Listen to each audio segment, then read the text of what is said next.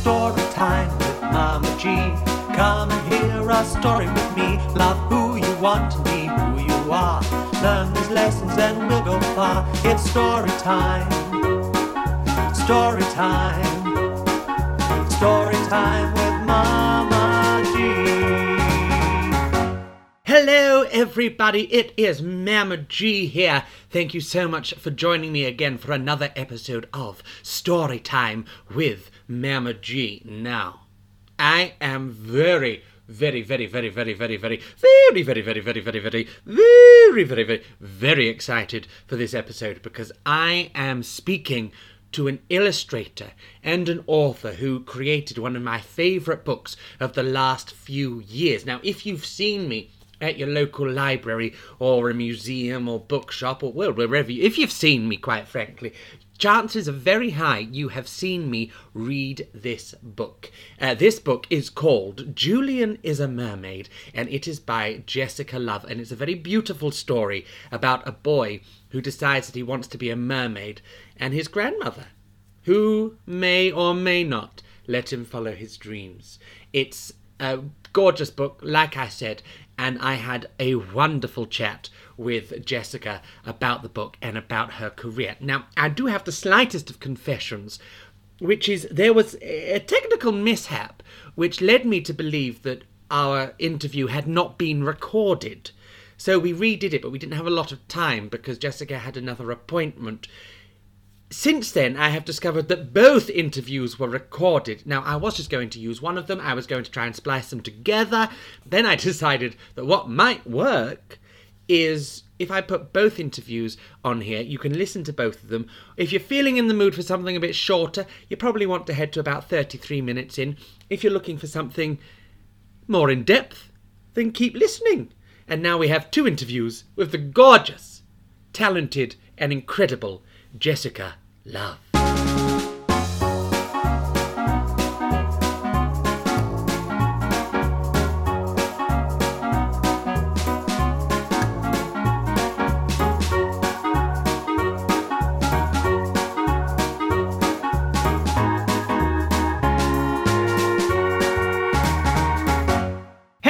Everybody. It's Mama G here, and welcome to another episode of Storytime with Mama G. And we have gone international today, and I'm very excited because uh, we are talking to someone from across the water. Now, person from across the water, would you like to introduce yourself to our listeners, please? I would be delighted. My name is Jessica Love. I live in Brooklyn, New York, and I wrote and illustrated the picture book, which is in the United, United States known as Julian is a mermaid, but across the water in the UK is known as Julian is a mermaid. Well, it's very exciting to meet you, Jessica. But before we talk about the book, because that's not the only reason we're here, is I'd like to talk about you, Jessica. Oh, because God. the- uh, well, because it must be very interesting because the podcast is all about, well, I am all about being who you are and loving who you want. So I'm trying to speak to people who I think are living their dreams. Are you living your dream at the moment, Jessica? Well, sure. It's like a dream. it has dream-like qualities. You know, that it, that is a funny a funny thing about about having your dreams come true, how quickly you acclimate to what you thought would be all you could ever hope for and want and then uh, the ceiling gets raised. Um, but to have truly to have to have this book even be published and to have it reach so many people and have it be a useful tool for so many people was for many many years my only hope and prayer it was all i wanted um, and so yes when i'm when i can, am able to keep things in perspective i'm absolutely living my dream Well, that's incredible. And also, you've made a very good point is that you should never really stop dreaming. You should always have higher and higher goals. it's hard it's hard not to the human spirit is i think naturally dissatisfied but if you can turn that dis that dissatisfaction i think i think it was martha graham who called it divine dissatisfaction into striving um, then it can be useful energy but it can also be it can eat at you if if it if it just stagnates as dissatisfaction. You have to funnel it into your engine. Oh, absolutely. And I think you also have to understand that you're achieving things every single day. They may not be your end goal, but you are constantly achieving. And you'll never actually get there, and that's okay too. That is also okay because you're doing incredible things along the way.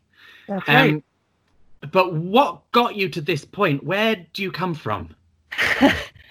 uh, I I took a very windy road um, to this point. It was an indirect route. That's the kind of answer I like. I was when I made this book. Uh, I had been working as a theater actor for 15 years. That's what I first moved to New York to do. Okay. I went to Juilliard.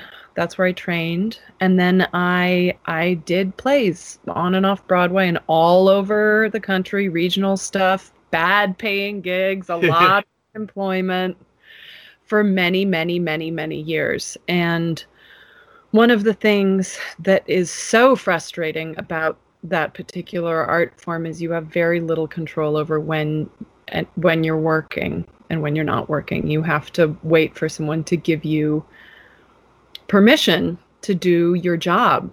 And that can be an existentially uh, fraying position to be in.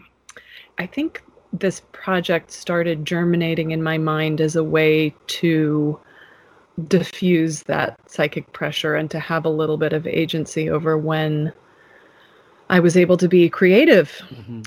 So I started, I worked on it for a long time on my own, either between jobs. I worked on it backstage when I was doing plays. I I revised it for for years. And I I I don't know why I had never done a picture book before. It was never an explicit goal of mine Mm. To write a picture book, but this idea felt very specific to that medium. And so I sort of had to learn how to do it to serve the idea, but it was the idea that came first. Had you always been interested in writing? To tell you the truth, I don't know that I am interested in that. I think I'm interested in storytelling and I'm interested in visual storytelling, but it's always interesting to me when people refer to me as a writer because the book only has like 18 words in it. I think the the words came dead last for me. I conceived of it I suppose the way a, a filmmaker storyboards Mhm. um, the arc of a story. I saw it visually, and for a long time, uh, I considered making it a wordless picture book. The problem you run into, I discovered when I was test driving it on all of the children I was nannying for, is that people tended to assume that Julian, for your UK audiences, uh, was a girl. And so then none of those questions about gender and identity really get asked. And so it became clear to me that there needed to be some text to f- as a foundation for the story, but there Mhm. didn't need much. So, in answer to your question, I always wanted to be an artist, but how how that art was manifested was never I- don't I don't know that it that it mattered to me which which medium it was in. I'm medium fluid as an artist. Okay, that's a great way of describing it. And were you creating art whilst you were working as an actor? I was.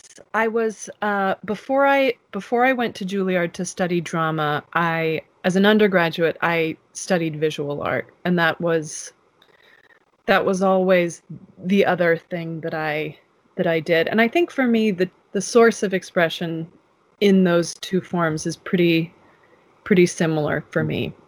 When I was a kid, I spent a lot of time alone, and the way I would entertain myself is I would draw these i mean i guess they were like soap operas they were they were very, very dramatic lots of tears lots of deathbed scenes and i would sort of do the voices as i was drawing them and it was a way of a- acting it out i suppose but from a seated position That's Uh, great. So you were creating art stories through both of the arts that you enjoyed.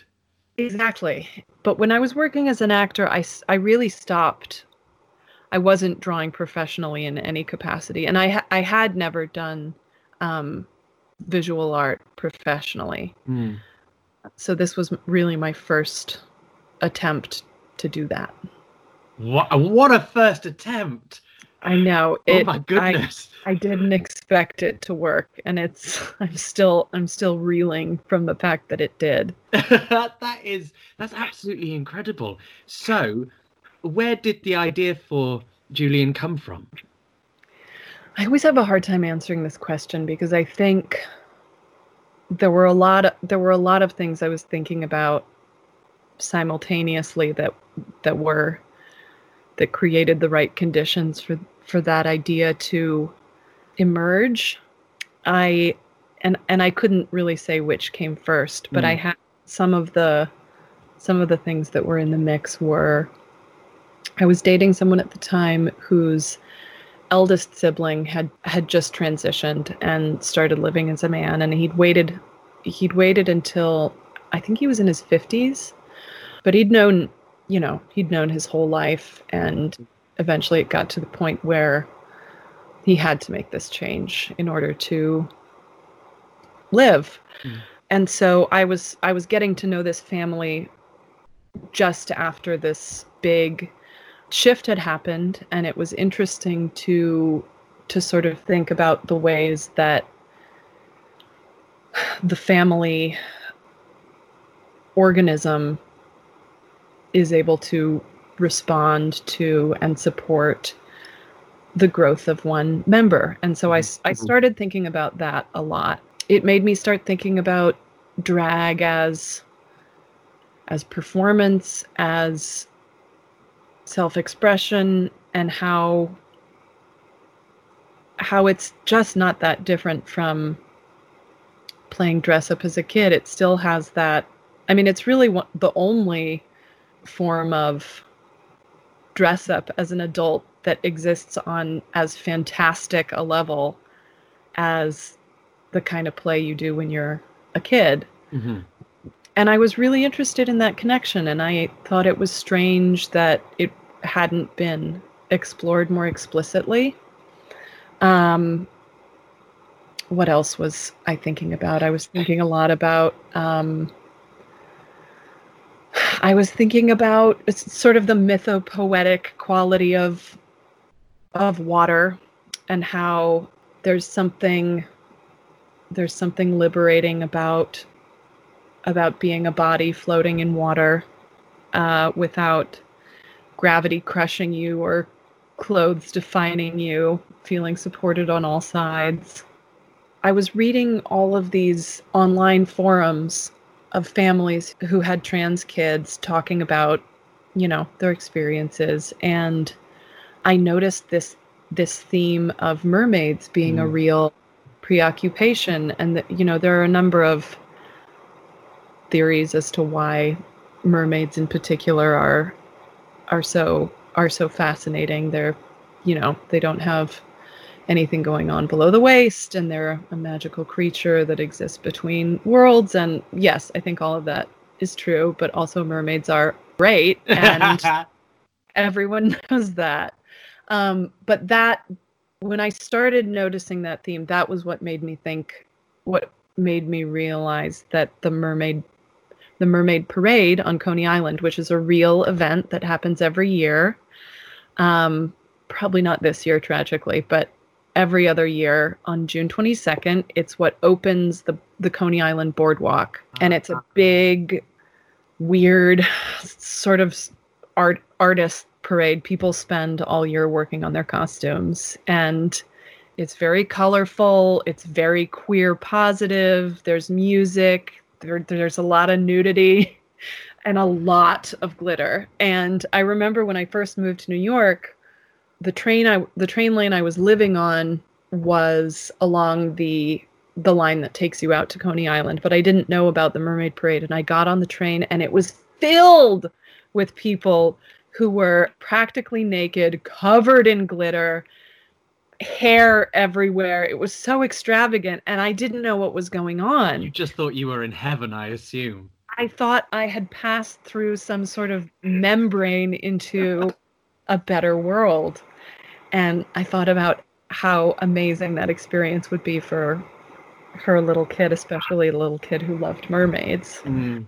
The other thing I was thinking about was the was the subway system in New York and how it is such a it is a kind of magical portal into every other person who lives in that city of 8 million people all smashed together and how it's this opportunity when you're traveling from one place to another to Mm. glimpse the entire rainbow of humanity living their lives and i wanted i wanted this encounter that this child has that kind of expands their worldview to happen on on the subway because for me it's a very sacred and profane place Well, absolutely. And you'd also experience something similar by walking into a subway train full of mermaids.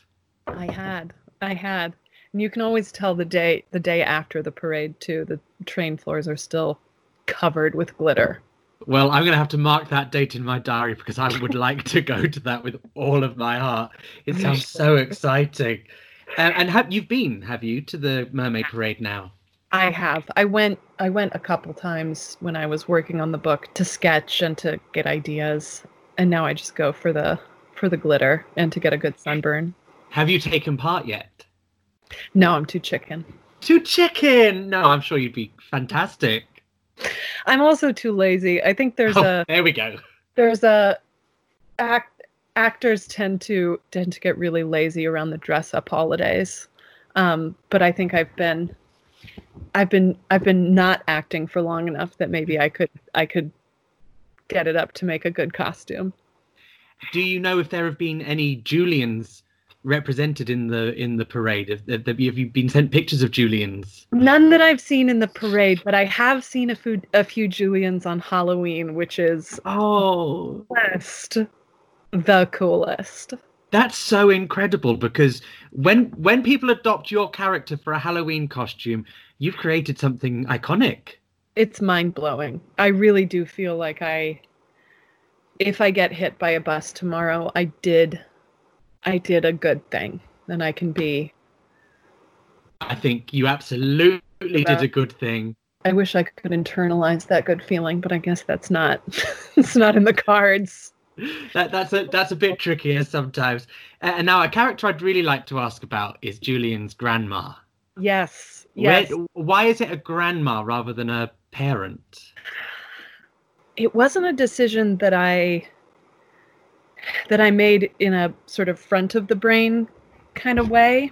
When the first when the idea first came to me, it was of a boy and his grandmother sitting on the subway. That was sort of the first kernel. Hmm. And in the first kernel of the idea, they were actually going to encounter a drag queen on her way to do a show or something. And then later it became mermaids it was always a grandmother. I think there's I think there is a kind of telescoping that can happen between generations that allows them to see each other with a different kind of perspective. I was extremely close to my grandmother and I wanted to I wanted to honor that. The book is dedicated to her actually. Oh, amazing. Uh, one of the reasons that the book actually works so well is because the, the grandmother is such a strong character. And there's this really interesting idea that we have as a society that old people are past it and have old fashioned values. But what I've found, certainly in my family, because I was very close to my grandmother as well, is that actually my grandmother was the most open minded member of the family. And she was the least to care about what you did so long as you were happy. And I think that's because they've been through so much. They know that actually being happy is the end goal. Like that's what you're trying to achieve. I think it's true. And I think I think there's an ability off grandparents just adore their grandchildren and want them to be happy and I think that sometimes I mean I I can't speak from experience because I don't have children myself, but it seems to me that it is often harder to not identify as strongly uh, when it's your own child, and I Mm. think I think when it's your grandchild, you feel maybe less invested in sort of shaping them. You know, your Well- job is just to adore them. Yes, because a, a grandchild is not representing you in the same way that they're representing their parents. I suppose they're they're not a product of you. That's right. Um, so I, That's- you don't have that pressure. Uh, also, I enjoy the episode in the book where he takes the curtains down off the pole because I actually did that with my Did grandmother. yes. And when I I, read the book to children, which I do probably once a week, I always say from personal experience, this is probably not advisable. which they absolutely love. And I also like building up that tension when they think the grandmother's going to be so cross. And then that moment where she just hands in the pearls is always makes me tear up a little bit because it's so beautiful. And I think the lack of words actually really helps because there's also that that sense of a bond where words are unnecessary and the kids are completely invested in it so they completely get it. Oh, I'm so happy to hear you say that. That's that's really good to hear. And uh, believe me, I've read this book so many times now, and it's never a chore to read it. I absolutely love it. And the best thing is watching the parents who don't know it, especially if they've got children that might be experiencing something similar to Julian, because I think they're really surprised at the impact that a a picture book with so few words can have on them. It's really interesting. That makes me so happy. I really wanted it to feel I didn't I didn't necessarily think of it as a children's book. I think of mm-hmm. it as a as a picture book, a book a story that's told in pictures. And I think it can I wanted it to speak to adults as directly as it speaks to children. And I think maybe that's part of the part of what the lack of text does. Pictures l- lets us I don't know, it communicates on a very direct level, I think. Yeah, absolutely. And the pictures are so beautiful as oh, well. Thank you. Thank which you. I think, and I mean, every child just loves looking at the pictures. Adults I know have said to me afterwards, "Oh, this is our favorite one," and others have said, "Oh, I prefer this one. I want to wear that costume that the third mermaid from the right's got in the parade." People find it so exciting, so it's it's a real pleasure to read. So thank you very much. Oh, that Um, makes me so happy. And there are more Julian stories. There is. I I finished about a month ago the next one, um, which should be coming out in in the United States. It's coming out in October, and I think it should be coming out in the UK shortly afterwards. It's called uh, Julian at the Wedding, and it takes place at at a wedding in Brooklyn with two beautiful brides, and uh, in a public park, which is by my by my house. Um, and Julian is in the wedding, and he makes friends with a flower girl. They get up to some wedding mischief. Time is spent under the table. Yeah, I think it's.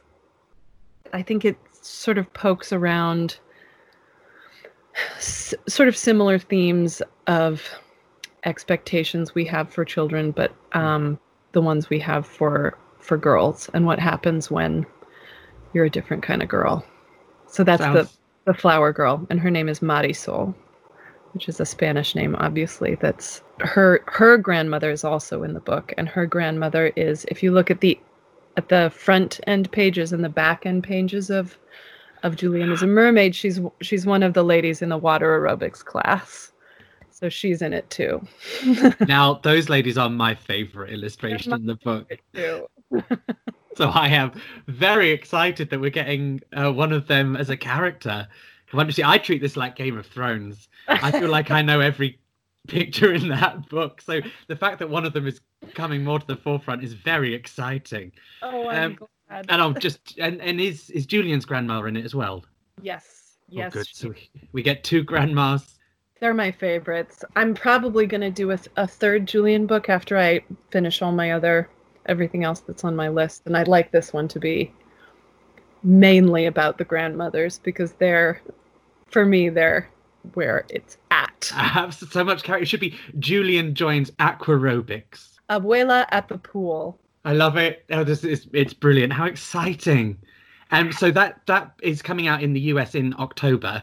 In So- October, and I think my U.S. publisher is a subsidiary of Walker Books, so I, I have to check the contract, but they might be coming out simultaneously in October. Well, if you're listening in the US, then make sure you look out for uh, Julian at the wedding in, or Julian at the wedding in uh, October. And in the UK, just mark your diaries for around October time, and then you'll know to be alert. But I will be very alert to it because I will be keeping an eye out. So when it's is published over here, I'll make sure that everyone on my pages and stuff knows, and I will probably get a copy as soon as I can and start reading it because I love it. What was it like to hold your first copy of your book? It was surreal. A book is such an object. You know, if you're if you're a visual artist and you're making paintings, they exist as that one painting. It's a singular object and it it's wherever on your desk you left it.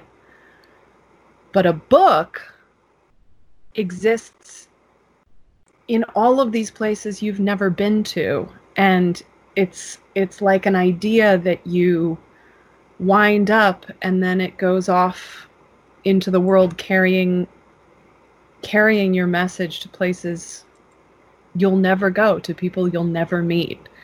And that idea is so big and so so beautiful. It really mm-hmm. i mean i i definitely cried but it i i still can't quite believe that that that it that it got published at all and that it was able to reach so many people i mean it's it's definitely the great honor of my life that this thing worked out Oh, that's so amazing. And it's been translated into lots of languages. I think I think we're at 17 now. It's been to countries I have never been. It's speaking languages I don't speak. It's such it's a very cool feeling. I remember when I first got the um I think the the first edition that wasn't even using the Roman alphabet was the Taiwanese version and seeing seeing the text of it in these beautiful characters that I do not have any idea what they say but because I know the text I can be like that's how you write mermaid. Same with the Korean edition seeing it in these different characters was such a I mean it really puts a point on how universal a story can be if someone's willing to publish it for you. and I suppose by being in 17 languages, and I mean, obviously it's in English, which is a, a real head start because it's the biggest language in the world, but you're reaching children who will find that story and themselves in that story for the first time and will help adults communicate with their children about you know what they're experiencing and you're that must be an incredible feeling as well to know that you're actively helping people change their lives It's an amazing feeling. It's have you heard from anybody who you've helped that was something that I didn't I didn't count on was how profound it would be to hear from parents with little Julians of their own. I've also heard from a lot of people who are grown up Julians and who've said this was me. This story is about me. It's anytime I do a reading of the book, there will usually be someone like that in the crowd, either a grown up who identified with the story or parents bringing their little mermaid. Um, and they'll be like, This is my son Sam. This is Miss Jessica. And Sam is wearing like some gauzy number with a headdress. And it's like, Yes, Sam. Yes. To get to actually meet people for whom the thing you've made has been useful is a profound feeling. It's it does change your perspective on what you do and what you've been doing as well because i write my own stories and they're about being who you are and they're obviously on a much smaller scale than yours but having spent so many years i was an actor for 15 years and having spent so many years saying other people's words yes. that have have no uh, reason other than to entertain which is a very valid reason yeah. um that's that's all fine. But then when you tell a story that actually affects people and educates or makes them feel accepted, you suddenly go, I have much more power than I ever realized. And it suddenly makes you go, Well, I can't say or do anything on a stage now or in a book form that's not going to make someone feel this way again. I know just what you mean. Do you feel uh, and under any pressure to Yeah. create that with your work now? Yeah, I feel like it's going to split me in two. Oh goodness! I just didn't expect it to to work or to be successful or even to get published and and I th- and the and the story was born quite organically after a long gestation period and I was really nervous about writing a follow-up that would feel um exploitive or like I was just cashing in on the success of the first one. I really didn't want to poison it in any way. Um, and so making this second book was an agonizing process. And I'm I'm hoping that I'll uh, I'll get better at um, sort of mitigating that anxiety. But yeah, it does it does feel like a big responsibility. I completely understand that, and I'm I'm can only apologize if my question just made you delve right back in there. Oh no, I was I lived there. I suppose it is. I know if you've had a successful opening night in the theatre, and then the second night you go, oh, well, I don't know how that's going to happen again. That's right. I suppose it must feel like that, but on a slightly bigger scale. Yeah. So thank you for working through it and making sure that we can all get more Julie in our in our lives. That's very much appreciated, and I hope that everyone listening understands what Jessica is putting herself through to make sure that we are culturally enriched. Um, and so, you, even more important, you go out and buy the book in October, and tell all of your friends for now to buy Julian is a mermaid whilst they can. Well, thank you so much, Jessica, for uh, sharing uh, your inspirations with me and uh, being so inspiring yourself. And thank you so much for writing such an incredible book that means so much to so many people. Thank you so much, Mama G. You are an inspiration to us all, and I love watching you from afar. And thank you, thank you for introducing my boy and his grandmother to your wide and adoring crowd. Thank well, you. it would absolutely my pleasure. And when we can move around the world again, if I'm ever in Brooklyn, I'll let you know. Please do. We'll go to the parade. Oh, yes, absolutely. So uh, maybe I'll see you next year in that case.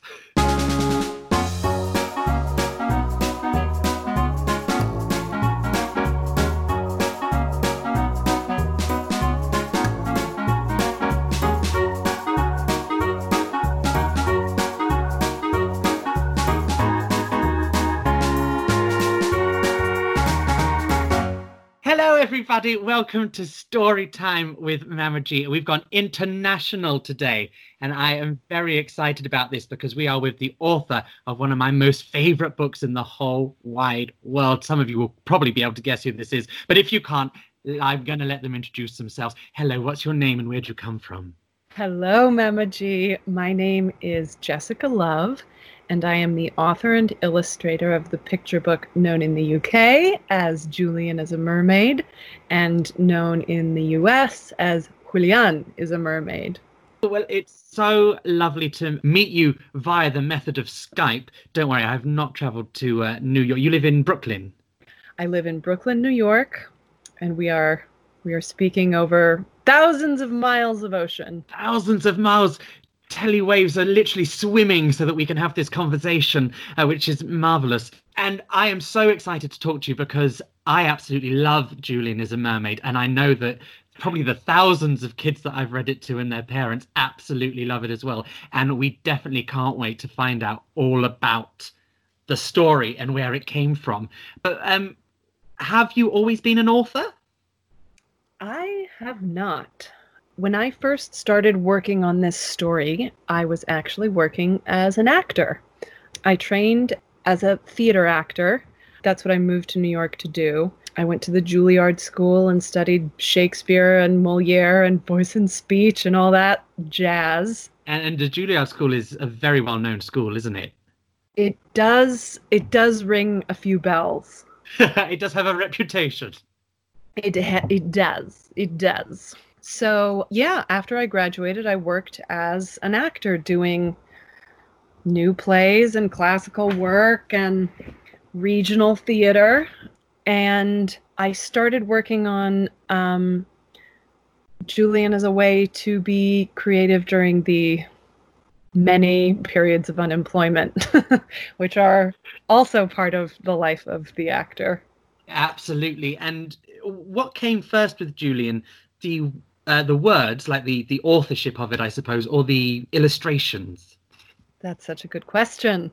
I tend to be a visual thinker, and so the first seed of the story was just this image, which was a little boy and his grandmother sitting on uh, the subway and having some sort of encounter, some sort of fantastical imagination inspiring um, dress uppy encounter. And that was that was the first seed. And then from that image, uh, the rest of the story grew, but it grew visually. I didn't put the text in actually until the book was actually about to go to print, and my editor was under the impression that I wanted it to be a completely wordless story. And I wrote her an email saying, We should probably finally decide what the words are going to be. she said, Oh, darling, what are you talking about? And so we had about a week for me to figure out what the text was but we got it in there in the end. So yes, words. I'm a words last kind of a storyteller. Well, and there is that phrase that a a picture can tell a paint a thousand. No, a word. I don't know what the phrase is.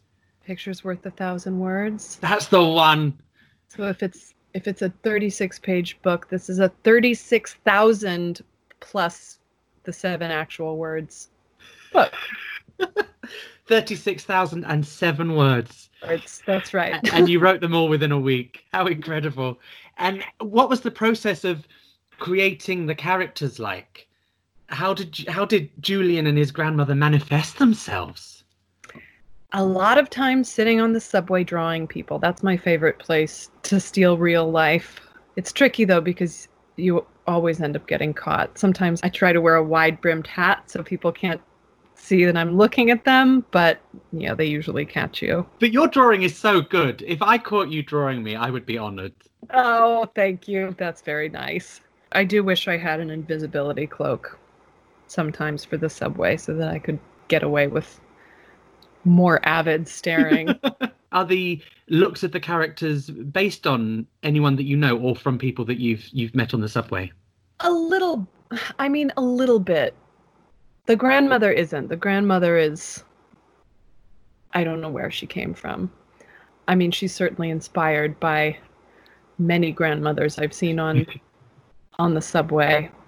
And then uh, Julian or Julian for the U.S. listeners, he was kind of modeled or started out being modeled on the fellow I was dating at the time, but then he sort of grew into his own Oh, that's incredible. And the mermaid parade that they joined, that is a a thing that actually happens. It is a real thing. It is a fantasy in real life. It happens every year uh, on June 22nd on Coney Island, which, uh, for those of you who are familiar with Brooklyn, Brooklyn is a is an island, Long Island, and Coney Island is a is a boardwalk with a rides park and a famous hot dog stand and tons of swimming. And every year when they open the boardwalk, uh, the first thing that happens is the mermaid parade, and people spend all year getting the, making their costumes. They're very fantastical. They're often quite nakedy, covered in glitter. Um, and then there uh, there's music, there's dancing, and it's a very very joyful, wild, fun, very New York experience. And have you taken part in the parade? I've only taken part as an observer.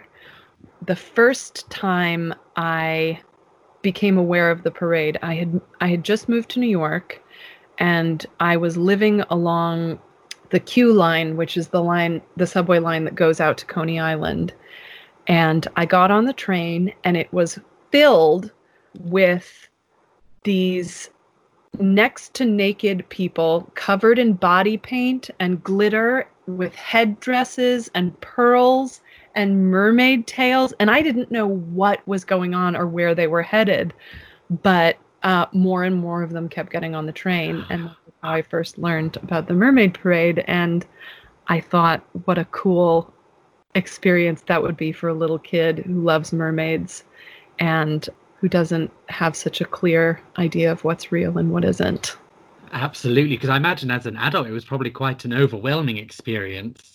My heart started beating fast. Did you want to stay on the train? Did you stay on the train? I did. I rode for a couple stops beyond where I was going just to see if more mermaids would get would get on, and they did. Oh, they kept flooding on. How wonderful. And so, what was it like to hold your book for the first time? Because this is your first book that you've had published.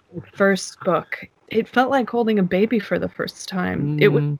It didn't feel real until, until you're holding that object with its, you know, its bound covers and its. You can really imagine then what people will be encountering in stores and libraries and on on their bookshelves it it makes it real in a way that it hadn't been before and i yeah i of course i cried and what does it feel like to know that that baby as you just described it has gone to thousands and millions of people and is in uh, you said before we started recording it's been translated into 17 languages. I can't the way i the way i sort of try to describe it is it's a bit like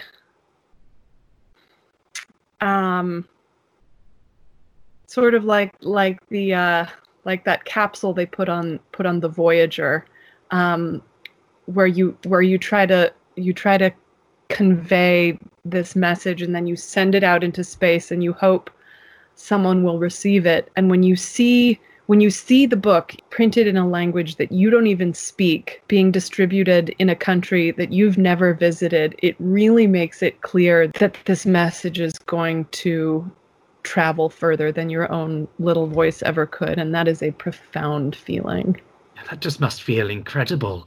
And also, it's, it's such an important message for people to hear as well. And obviously, the, the uptake and the enthusiasm about the book is a demonstration that people need to hear the message and want to hear the message, which is an amazingly positive thing about the future of the world. So, thank you for bringing that to our attention. I and, think you're right. I think it's a. I think times are changing in a good way right now. And so, this message is being sent all over the world and it's being so well received.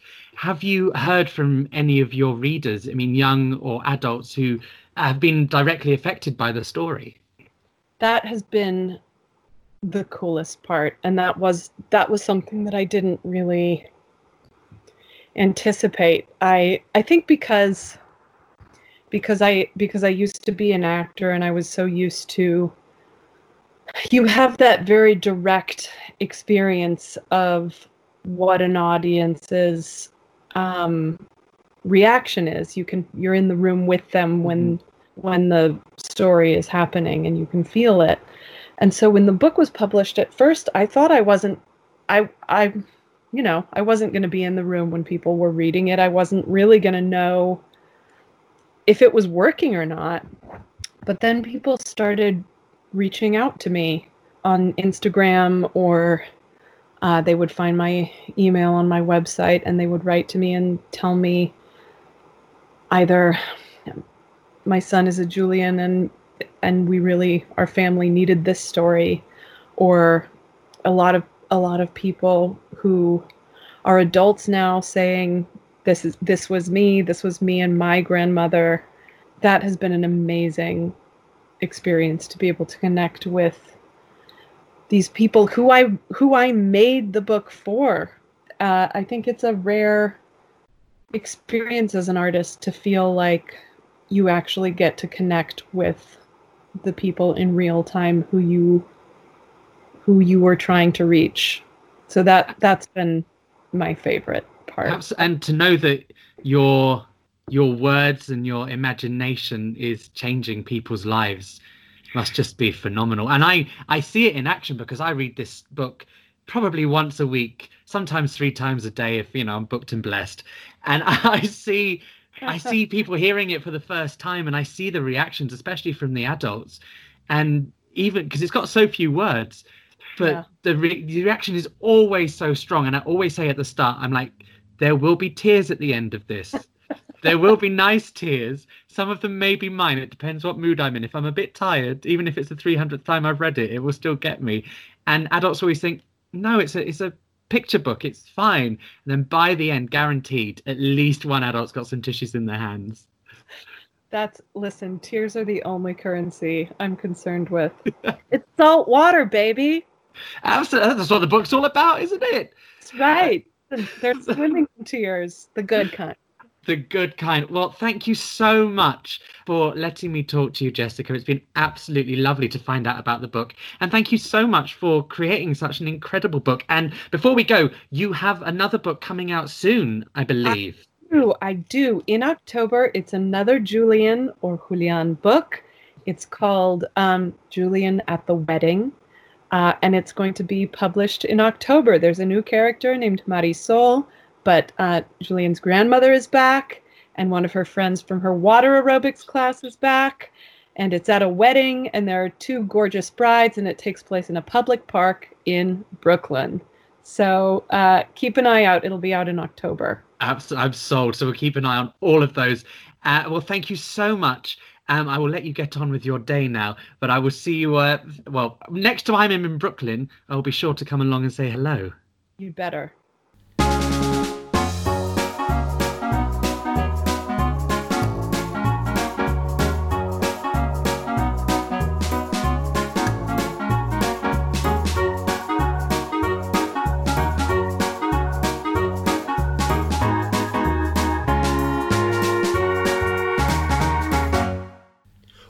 How about that? Two interviews for the price of one, or one interview for the price of one if you only listen to one.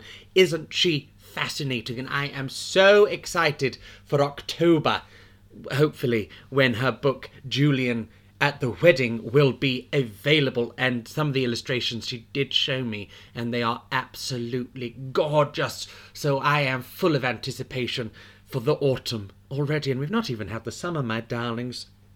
Well, now, talking of books, as I so often do, it is time for the book of the week.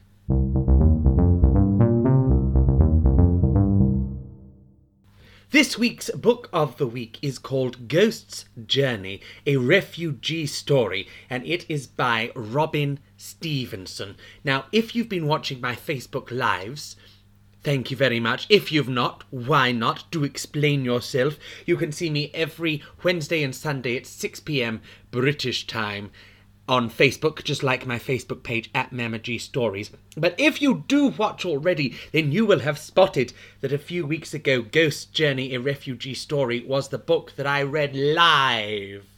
And then we made some dream catchers and we all had a wonderful time. And the book got such a great response that I thought I wanted to share it on the podcast too. Now, the book is about a cat called Ghost who goes on a journey from Indonesia to Canada.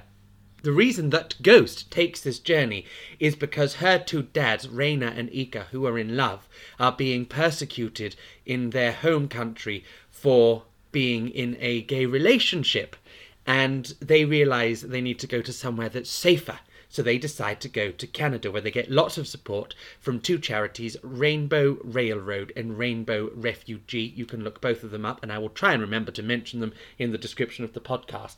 Now, it's a true story.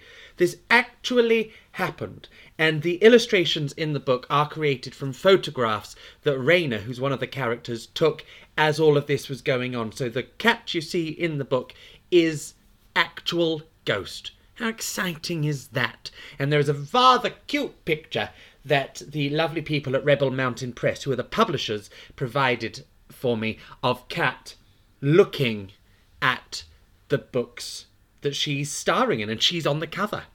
Um, so it yes, it's a Canadian book by an author called Robin Stevenson, who originally is from the UK, but uh, then went to Canada when she was young.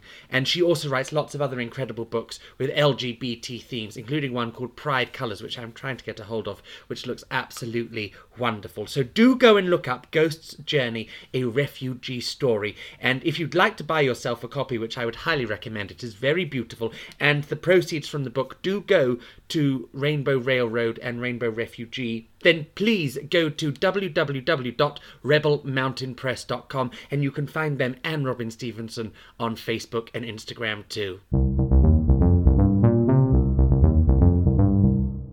Well, thank you so much for joining me for another story time with Mama G, and a big thank you to Jessica Love for being my guest twice on today's podcast.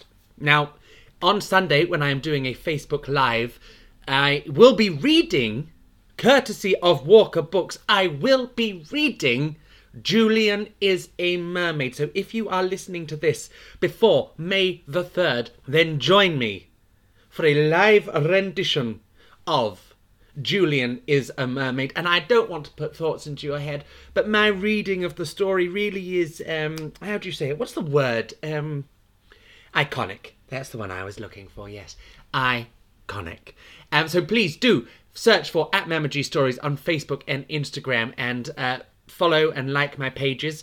And also on May the 3rd at 11am, I will be doing a live stream for Online Pride. So I shall be telling stories, probably singing a few songs. Why not? Let's give it a shot. And then May the 23rd, I will be doing Virtual Pride. Uh, I'm not sure at what times yet, but I have recorded several stories, including A Fox Called Herbert and Elmer and the Rainbow from Andersen Press, and I am very excited about those. It's going to be a wonderful day with lots of exciting things in store for you all. And don't forget, if you would like to support me and my work during these quarantine times, you can find me on patreon.com slash stories and ko-fi.com slash Mamagy. G. I hope that all made sense. And you can buy me a coffee or you can subscribe for lots of goodies. It will all be rather wonderful. Thank you so much. I will see you next week and have a fantastic weekend. Bye. It's story time with Mama G. Come and hear a story with me. Love who you want to be, who you are. Learn these lessons and we'll go far. It's story time. Story time. Story time with Mama